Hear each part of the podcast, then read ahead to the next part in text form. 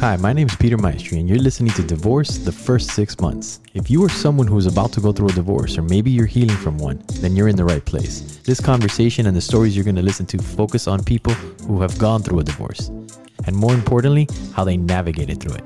Having said that, let's get right into it. A tool that I utilize, I mean, I did these transformational work where it gave me a deeper understanding of, of, um, of myself for sure but how myself, like I got an opportunity to distinguish a few things. So, so these were all unknowns for me. Yeah. So when I wake up in the morning, who am I? You know, I wake up in the before that those transformational work, I would wake up. I'm waking up to a world that I already know. There's a lot of noise in my head about where I should be in life. Well, you know, maybe I'm upset with my wife because of something she said. I just wake up with a lot of noise in my head. And then I go about my day just trying to produce results at work and at home. But that noise is always there. Mm-hmm. And then when I say the noise, I mean thoughts, I mean feelings. And sometimes I'm thinking about them. Like I'll take a thought and I'll be like, oh, yeah, what is that about? And I'll think about it some more. But that, that was the design of the conversational domain of my head, of my life. So I had to get out of that. Because if I'm in that, I'm not out here with you. I'm not out here with her. I was in my head most of the time.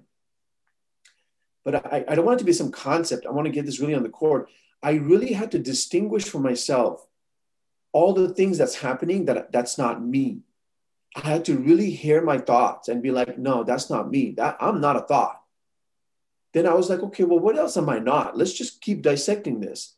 Well, I, we have five senses touch, smell, hearing. Um, what am I missing? Uh, taste. And eyesight. Eyesight, yes. These are senses we use to interact with the world, mm-hmm.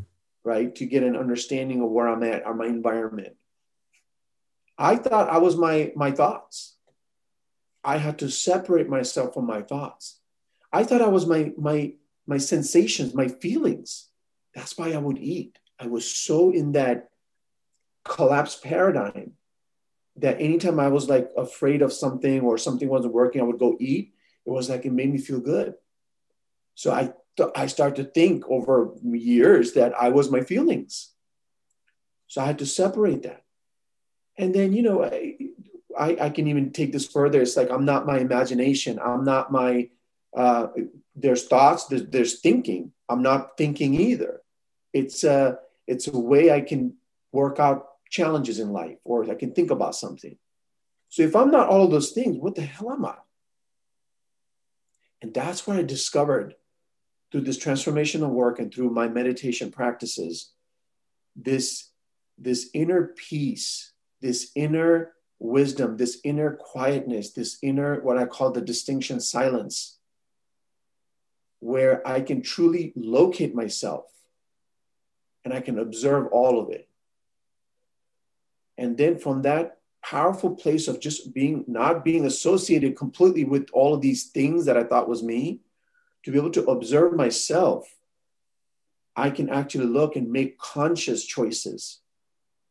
I can I can make conscious words. I'm not just talking anymore. You know, talking for me is a combination of thinking and words or thinking and feelings that get spit out as words. That's talking for me, how I distinguish talking. Yeah. I got into the world of speaking, where it's conscious being. Like you and I are right now are speaking. We're conscious being. We're in each other's world. That's speaking for me. So I was able to start to speak the type of life I want, to speak the type of relationships I want to create to get authentic about, hey, Peter, that thing you did, that didn't work for me. Can we work this out in communication? That anger was gone. The reactivated Michael all the time was not as reactivated. Now it took time to calm him down and to have him get that it's okay. Yeah. You don't have to run the show all the time. I got this now you know, they call this the ego. I, you know, I really had to look at this for myself. What the, what is this ego thing that people talk about? For me, I think the ego is is decisions we make from our past that shapes our future. And we call that the ego because it's already, it just already knows how this is going to go and it starts to keep going that way. It's already decided, oh, Peter said, or in this case, my ex said, you know, I met somebody. Oh, it already decided for me. And I was gone. Like a ghost. Like four days, man, I was gone. Mm-hmm. That's breakthrough, you know, in terms of my performance. anyway, I'm rambling a little bit, but I wanted to just give some insight into. No, you're securing the point. You're definitely securing the point. And one of the things that I just want to embellish for the listeners and for yourself is that science says that we have anywhere between 900 to 1600 thoughts per minute. Oh so imagine if you think that you're your thoughts and you have those, you know, that's a lot of thoughts. So yeah, you're not your thoughts. And that's a huge distinction is that you are not your thoughts, that you are not your emotions. These are things that that flow through you. And when you embrace them, you'll have power over it. And when you deny it, you're just avoiding the inevitable. Because being sad is going to come up when it comes up and it's going to leave when it leaves. And I'll hear that in every conversation. And I experienced it within my own divorce that a relationship to sadness and there's nothing wrong with sadness. It's just an opportunity to really understand what is it that's there for you? What is it that's missing? What is it that you want to build? Which leads me to my next question. As a result of all of this, what have you built? Because what I hear is empowerment. I hear you open the business where you're now you're coaching people in in finance and in mastery. You know, you created this entire world from what it seems like was your divorce. You hit the bottom to get to the top. And you you're you're an example of being at the top right now. So tell us a little bit about that. Thank you. What did you have to do? I I had see the there is a thing that you and I have access to as human beings that no other species does, and that's language. See it for a dog, and I have I have a dog. When I call her name and I, you know, and I say in a particular way, when she knows I have food for her, she'll come running.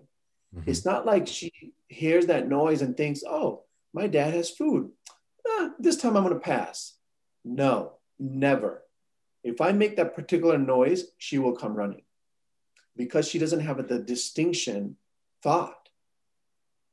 You see, and that's what what happened to me it, like that example when my ex said what she said you know i had a thought and i went with it it just was gone but but the power of language the paradoxical nature of language is that it gives us access to be able to refer back to ourselves it gives us access to be able to reflect and through reflection we can get a deeper understanding of life, of our actions, of our being, of our communication, of our thought processes, what's not working and what is working.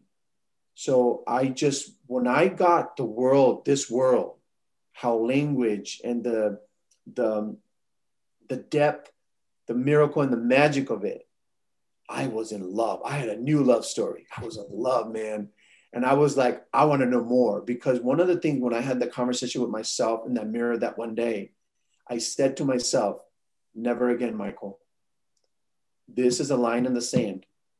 We are waking up and we're going to have power over the two areas that we have fundamentally failed at relationships, specifically intimate, but I can, it could be all relationships. It's not like I had a great relationship with my mom or my brother or my sister.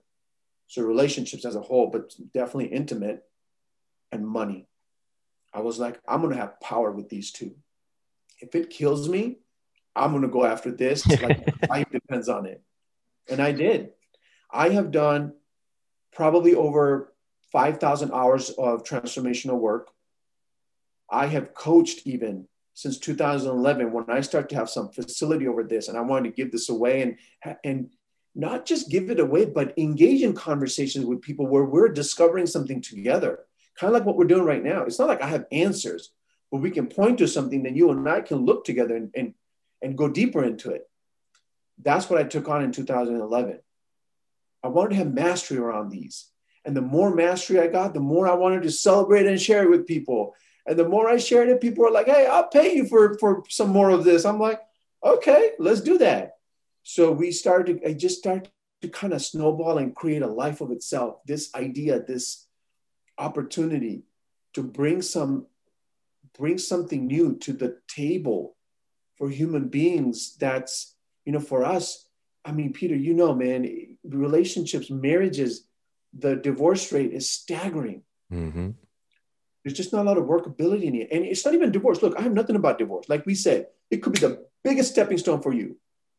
But the way in which we get divorced, it's a it's a little bit of a tragedy. The way we kill each other off, the way we have no regard for the beautiful past that created such a beautiful relationship. Yeah, shit didn't work out. That's what happens. That's what happens. But doesn't mean I have to kill you off. I never I have to, understood that. Right?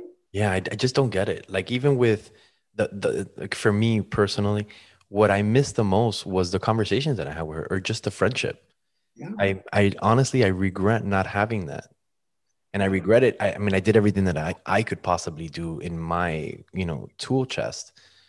But yeah, it's like, why, you know, you fell in love, you got married why yes. does it have to kill each other? Why does it why does it have to end poorly? You know what I mean? Yeah. Yeah. But it, but at it happens. Point, like, right. Mm, yeah. yeah. Yeah. At one point, you were going to spend the rest of your life with this person and yeah. going to take care of them and share the dreams with them. I mean, you cuddled, man. You cuddled. Yes. Why? You know what I'm saying? You cuddled. there was a base there. Yes.